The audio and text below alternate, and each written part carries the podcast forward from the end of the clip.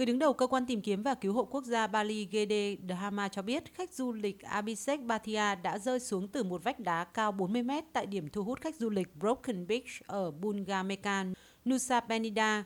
Theo lực lượng cứu hộ, lái xe đã giúp khách du lịch chụp ảnh khi đang đứng ở rìa vách đá và bị trượt chân rơi xuống khe núi. Đội cứu hộ đã được triển khai và tìm thấy thi thể nạn nhân sau đó. Cơ quan tìm kiếm cứu hộ kêu gọi du khách và ban quản lý điểm du lịch cần phải cảnh báo về bất cứ các nguy cơ mất an toàn nào tại các địa điểm du lịch. Theo giám đốc văn phòng du lịch địa phương, khu vực có cắm biển cảnh báo du khách giữ khoảng cách an toàn với mép khe núi.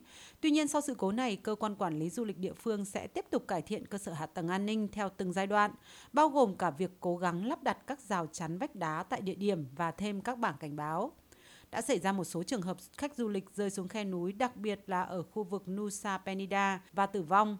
Vào tháng 11 năm 2023, một du khách đến từ Bắc Sulawesi cũng đã rơi xuống vách đá ở Broken Beach. Khách du lịch này may mắn đã được cứu với nhiều vết thương. Năm 2018, một du khách Trung Quốc đã rơi từ vách đá xuống tử vong sau khi cố gắng chụp ảnh trên mách vép đá ở Nusa Lembongan, một khu vực khác của Nusa Penida.